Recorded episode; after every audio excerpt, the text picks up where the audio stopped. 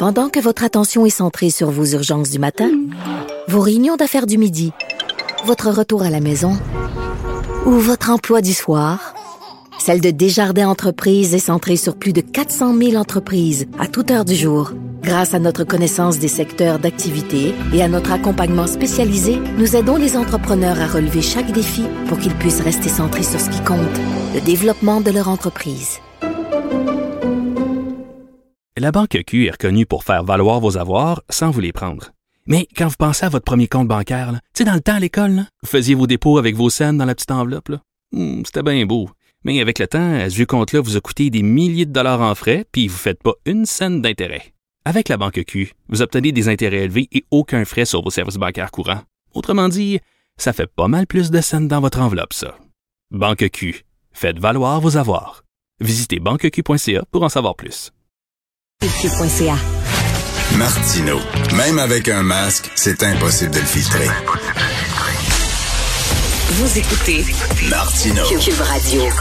Est-ce que la prostitution est un travail comme un autre? C'est un débat qui divise la société, qui divise même les femmes elles-mêmes. Rappelez-vous, il y a quelques années de ça, euh, la présidente de l'époque de la Fédération des femmes du Québec, je crois, euh, qui disait que justement, euh, c'était la prostitution, c'était un travail comme un autre. Il fallait cesser de juger, il fallait euh, arrêter de, juger les femmes qui décidaient, à tort ou à raison, là, euh, pour toutes sortes de raisons, de se prostituer.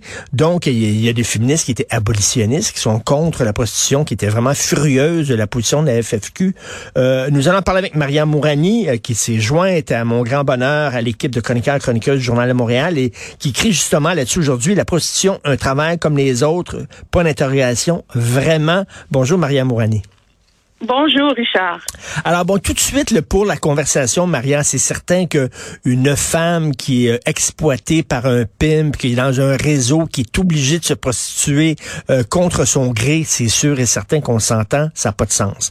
Mais là, il y a des gens qui disent, il y a des femmes qui le font euh, sans souteneur, euh, ce sont des travailleuses indépendantes, elles le font. Puis moi, j'ai déjà entendu une euh, prostituée qui disait, je préfère faire ça que euh, travailler dans une usine de textile sur Chabanel. Ça, c'est vraiment de l'exploitation, pas ce que je fais. Qu'est-ce que tu en penses, Maria?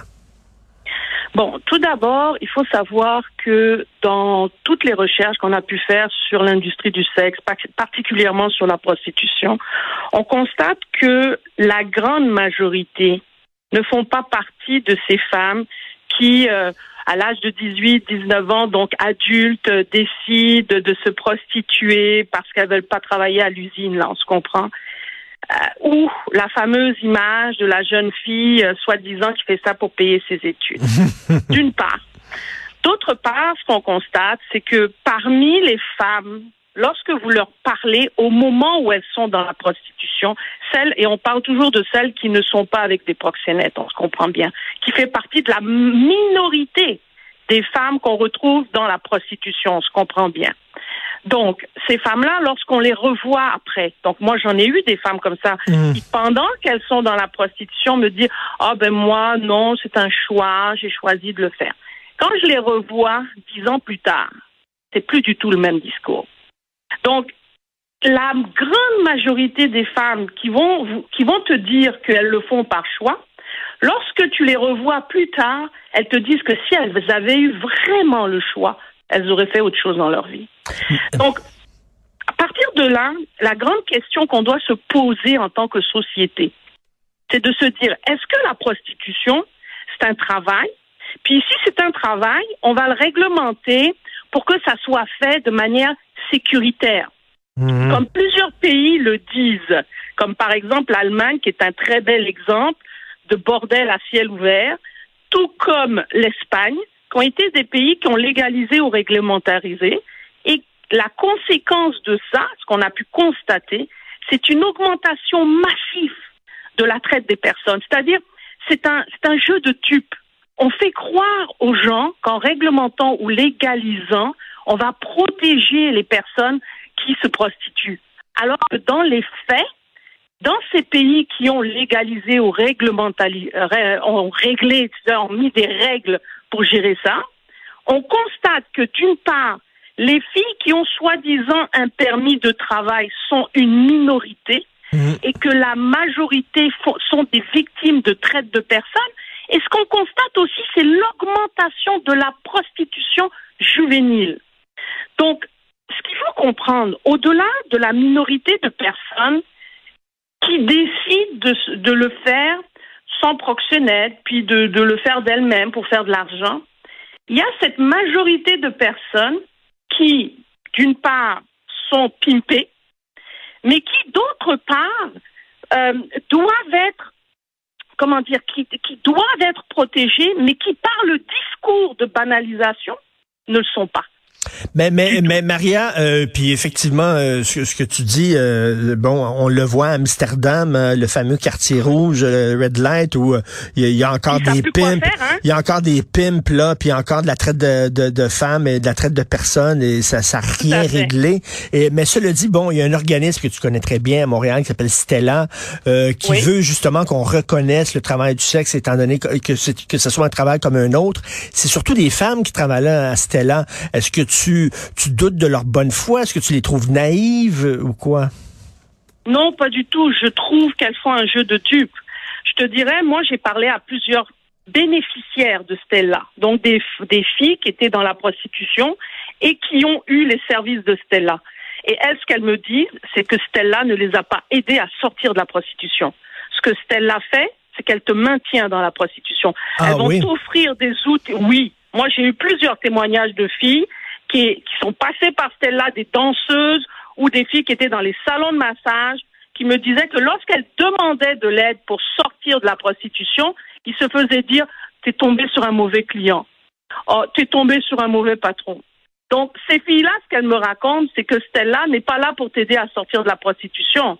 Elle est là pour te donner des services pour que tu continues à te prostituer. Donc moi, pour moi, ça, là, je m'excuse, je, mm. je, je, en tant que, en tant que société, on doit réfléchir à qui, quels sont les groupes qu'on subventionne. Ça, pour moi, mm. ça a été une grande question. Quand tu dis que tu as un gouvernement qui veut lutter contre la prostitution des jeunes, là, puis que tu sais que plus de 40% des mineurs sont dans l'industrie du sexe, et que tu sais que la grande majorité ont commencé à l'âge mineur, quand tu sais tout ça, puis que tu mets un plan d'action pour lutter contre ça, est-ce qu'on finance des groupes qui maintiennent des gens dans la prostitution? Y, a-t-il une logique là-dedans? Est-ce qu'on finance des groupes qui sont là pour aider les femmes à sortir de la prostitution euh, euh, Maria, euh, une question, il y, a, des, il y, a, des, plateformes de rencontres où on permet à des jeunes femmes de mm-hmm. rencontrer des hommes beaucoup plus vieux et très fortunés. Est-ce mm-hmm. que c'est une forme de prostitution? Ça? Moi, je dis, la fille est prostituée, mais elle a un seul client. Parce qu'elle couche avec pour l'argent, puis ça fait payer un condo à l'île des Sœurs, là, tu sais.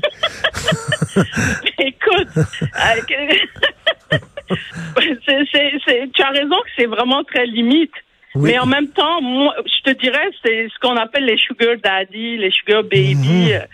C'est tout un, ah, mon Dieu, c'est tout un autre, c'est tout un autre monde, hein, tu sais. Et comment dire, c'est difficile. C'est que oui, d'un point de vue euh, objectif, de manière très rationnelle, tu te dis bon ben c'est c'est aussi de la prostitution. Puis de l'autre, que fait-on avec ça? Là, là, on est encore mmh, dans un mmh. autre niveau. Tu comprends? On n'est plus dans le système où, euh, euh, comment dire, la personne euh, a un pimp. On n'est pas dans ça vraiment. après ça, est-ce que vraiment c'est juste du sugar daddy, c'est-à-dire genre la fille, elle a un gars, puis l'entretien, puis bon, peut-être il y a une relation amoureuse là-dedans, peut-être pas. Si, si, si, c'est un autre domaine. C'est ça. Est-ce qu'il la pense, il la pense à ses amis, etc. Là, on, ne sait oh, pas. Et, et, Maria, euh, tu sais, la, la, femme qui fait ça, la prostitution de luxe, qui ne pense pas 25 mm-hmm. clients par jour dans un motel miteux, puis qui est pas sous l'effet de la drogue et de l'alcool elle est en très, très petite minorité. Là, parce qu'on sent toujours ça en disant, regardez. Tu as tout à fait raison. Oui. Tu as tout à fait raison. C'est la, c'est la très, très petite minorité. Et je te dirais, la grande majorité, c'est la grosse misère. Et je parle pas de la misère en termes de, de monétaire, hum. psychologique. Euh, moi, les, je peux te dire que depuis que je suis dans le milieu, euh, j'ai peut-être discuté avec plus de 500 femmes. Et moi, ce que je retiens des témoignages, parce que je rencontre les femmes avant, pendant qu'elles sont dans la prostitution, puis j'en rencontre après. Puis c'est assez frappant parce que même des femmes qui ont fait de la porno, tu sais, on a parfois l'image dans, dans la tête, on pense que les filles qui font du porno, c'est des actrices. Mmh. Et moi, j'ai eu des filles dans le porno qui me racontaient que pour elles, à un moment donné, elles se sont rendues qu'elles se prostituaient. Parce que la qualité d'une femme dans la pornographie, euh, c'est c'est même pas un an. C'est-à-dire, tu vas faire des films porno maximum un an au Québec. Après ça, on te pitch dans les bars de danseuses puis dans les agences d'escorte. Si tu veux continuer, c'est là-bas que tu vas continuer. Puis premièrement, Et tu choisis même- pas toujours tes partenaires non plus euh, dans le film avec qui tu, tu, tu vas coucher. Là. Euh, puis, euh, puis écoute, Maria, en terminant, parce que tout le temps qu'il nous reste, mais Maria, il y a une il y a, il y a une phrase à dire. Quelqu'un qui nous dit c'est un emploi comme un autre, c'est un métier comme un autre. Est-ce que tu aimerais que ta fille fasse ça? Ah comme ben ça, job. c'est clair. Est-ce que C'est- tu aimerais que ta fille fasse ça? Et les, les gens diraient ben non, pas pour ma fille, mais les autres, ah c'est ça, pas pour ta fille, mais pour les autres, oui. Et en même temps, Richard, posons la question. Si c'est vraiment un métier, pourquoi on l'enseigne pas à l'école? Pourquoi Ben on là. l'enseignerait pas au cégep? Attends minute, donne-leur pas d'idée, Maria, là. donne-leur pas d'idée, là. T'as raison, t'as raison. Merci, Ah, beaucoup. Ben, on s'en parlera plus longuement parce que je trouve ta- ton point de vue sur Stella très intéressant. C'est rare qu'on l'entend, ce point de vue-là, Maria. Donc, euh, puis je, je le redis, je suis très content de ton arrivée dans l'équipe des chroniqueurs, chroniqueuses du journal. Merci, Maria Mourani. Bonne journée. Merci à toi. Merci. Bonne journée. C'est tout le temps qu'il nous reste. Il y a Benoît qui prend la relève. On se parle à 11 heures. Il y a une affaire qui est arrivée sur Disney. Là, ça a l'air que le capitaine Crochet dans, euh, dans Peter Pan, a l'air qu'il est pas correct. Le capitaine Crochet, il faudrait, je sais pas, le- l'annuler ou le bannir, whatever. là. Alors, euh, une autre niaiserie, donc on va certainement en parler à 11 heures. Merci beaucoup à la recherche Florence Lamoureux. Merci pour ton excellent travail. Merci Florence et, euh, Achille, euh, ben pas Achille, Achille, je me trompe entre les Français. Alors Charlie Marchand à la régie. Charlie Marchand à la régie, la réalisation. Merci beaucoup. Et euh, nous, bon, on se reparle demain 8 heures.